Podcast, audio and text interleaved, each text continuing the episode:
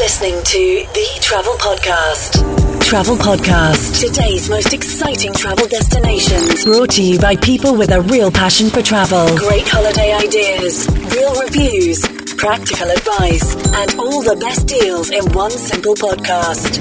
The Travel Podcast. Now, here is your host, Steve Witt. Everyone, Steve and Lauren here, coming to you live from uh, the travel franchise, not just travel, and the travel podcast. So we're broadcasting across the world. And if you listen to us on the travel podcast, you could be coming to us from one of over 100 different countries where we're downloaded right now. We thought we'd give you an update on what's happening in travel right now. And obviously, we're based in the UK, so this news is information pretty much relevant to what's happening from the UK traveling the world. But it doesn't matter where you are, the destinations and holidays we're going to be talking about hopefully is relevant to you. And this is uh, the 28th 27th, 28th, when we are recording this, if you are watching it on repeat. So just bear that in mind if you are catching up with us. But uh, do leave us a comment below. Tell us where you are listening to us from. That'd be great just to see where you are. And we'll come back to those comments in a bit. So joined by Lauren today, and we're going to be talking about what's happening right now in travel. Lots of things happening right now. And you might think maybe there's not a lot of travel happening because of everything going on in the world, but you'd be wrong. Huge amount happening right now. Lots of people traveling all over the world. So we'll start there. Um, lots of people probably don't realize you can actually travel uh, right now, Lauren. So where are people heading off to right now? Definitely. So there is 100% a lot of travel happening at the moment. The kind of top destinations that we're seeing people booking for kind of last minute getaways and the last of the summer holidays and for September departures um, is primarily Portugal, um, with the news from this week that you can travel there, Greece and Turkey. Um, so a lot of the Greek islands are as popular as ever. So those are our top three at the moment, and we're seeing a lot of bookings coming in for those, and a lot of people just starting to get away. So very popular. And I guess a lot of people might be sat listening or watching this thinking, is it safe to travel right now? So what what do you think about that? We can never truly say if it's safe. Obviously, I'm not a doctor as much as I would love to be. Um, however, we know for definite that the hotels, the airlines, the airports, they're all taking um, all the advice on board from all the governing authorities um, and the scientists and taking all the precautions that they can to ensure that every step on your holiday um, all the risks are minimised. Um, and obviously, you can take all your own bits. You've got your own hand sanitizers and masks and things like that as well. So as long as you're adhering to the rules and following the rules set out in place, um, your risks are minimised. Now, obviously, we're not doctors, like you say, but you've got to weigh it up against, I guess, what's it like to travel in the UK? You've only got to come to Bournemouth Beach and see there's literally millions of people there uh, on some days. Now, I was uh, lucky enough to travel to Lithuania uh, week before last. Um, that was a short break for me, and of course, still in the midst of COVID, but I actually felt incredibly safe. I have to say. So going through Stansted Airport, everybody was wearing face masks. There was everyone being sanitized at every opportunity. Uh, people socially distanced throughout. Lots of precautions being taken in the airport on the aircraft. Um, again, everyone in masks, and they changed the way that they serve drinks and food and going to the toilet. So I have to say, at no point did I not feel safe. And then going and arriving in um, in Lithuania, we stayed in Vilnius. Uh, the hotels had changed their their way of dealing with things. You never felt that it was like a clinical environment, but you knew that um, they'd socially distance everyone. They'd sort of even in the hotels we were staying in, they'd uh, we're only using every other room just to try and space things out as well. So that was really cool. And uh, reception area changed and lots more space. So I'd have to say, traveling was a very pleasant experience, uh, and I felt incredibly safe the whole time. So that's just my experience. So um, obviously. Lots of people getting away right now, especially looking out the window right now, pouring with rain. So you can't blame people for wanting to get away. It's a great time to get away. Um, we've said the destination you can go to, but it's not just now, is it? that people are, are sat booking. They're obviously, if you can't get away right now, they're planning next year's trip. So, what are people doing right now? Yeah, definitely. A lot of people are looking ahead now and planning for next year. So Spain is actually really high on bookings of people traveling sort of from the May half term and also into summer, the school holidays. And we're seeing a lot of long haul coming in as well. So a lot of the states, so the city breaks, um, as always, New York and Las Vegas, they're really high up. A lot of people booking those. um, and the Caribbean also. So looking ahead for the winter months for next year, as a lot of the suppliers now are on sale for 2021 and even into 2022 as well. So where people might have not necessarily got away this year, they're thinking bigger for next year.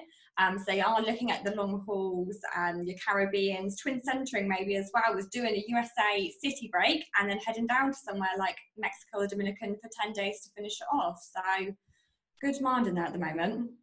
So I've worked in travel for a, quite a long time. I'm uh, hopefully not as old as I look. I was the wrong way around. But um, worked in travel for a long time, and I have to say that in all the years I've been doing it, I've never seen so many bookings for next year, so or for the the following year, and that's really great to see. Clearly, people are confident, but potential problem looming if you haven't yet booked your holiday. If you leave it till next year, what might happen? If you leave it till next year, you might not be able to get your holiday. Um, so as the bookings are quite coming in quite fast for next year. Obviously, the seats are booking up, the hotel rooms are booking up, and the availability is already getting low, which is why I think then people are looking for the year after.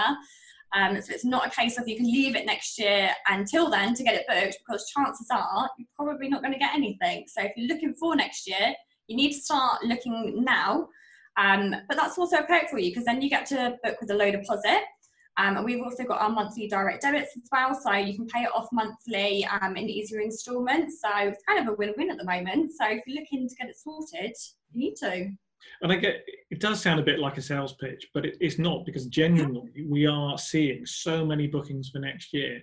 Um, and planes are not like buses. There, there isn't going to be a one along again in a few minutes. It's literally once the plane is full, it, it's full. And a lot of the operators have cut back on availability. So we're seeing things that sold out.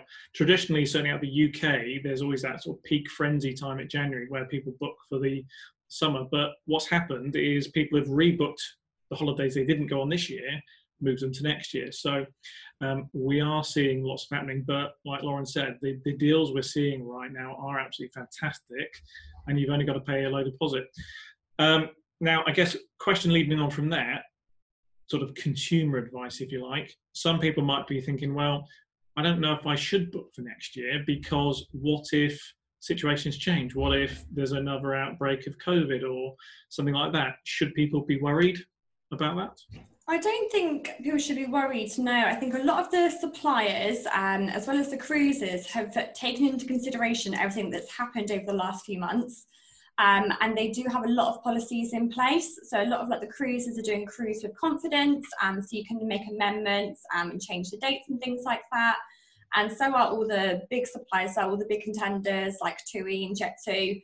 They've also got similar policies in place. So if it were to come to that next year, hopefully it won't, because we could all do with some holidays.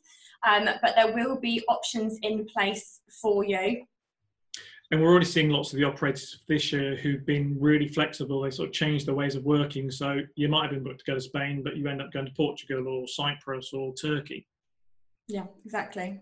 So, yeah. Well.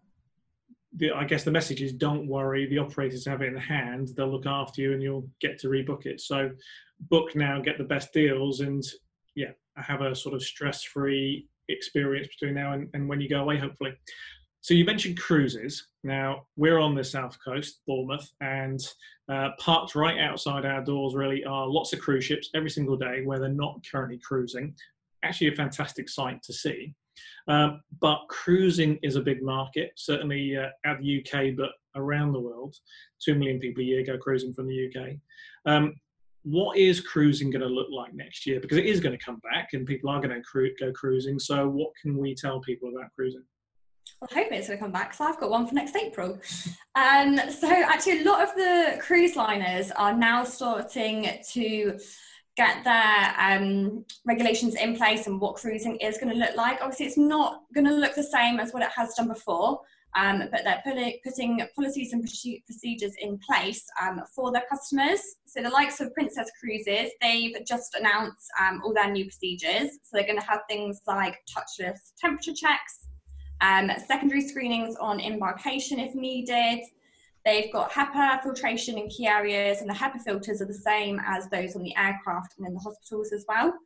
Um, and social distancing will be managed by their regulating the size and the flow of groups and venues. So a lot of the cruise ships are kind of slowly releasing those and planning what it is going to look like um, for cruising to kind of make a comeback. Um, and a lot of them as well, they do, as we mentioned, have a peace of mind policy or cruise of confidence.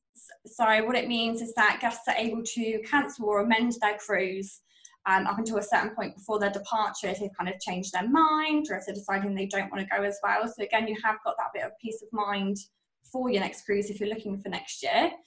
Um, obviously, we don't have a set date yet of when it's going to return, but hopefully soon.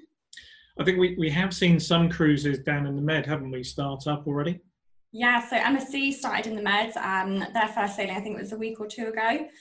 Um, and you can tell that they are following this. I did see in the news actually a family weren't sticking to the rules and they weren't allowed to board again. So it's nice to see that they are 100% sticking to everything that they've got in place which is brilliant. I, I, saw that through the airport and through the you know on the aircraft as well. So I think they are going to get quite strict on it because they want people to have confidence and um, just like you talk about the air filtrations, you know that's a big thing. They're adding all these extra features to give people confidence so that they uh, they do want to cruise and.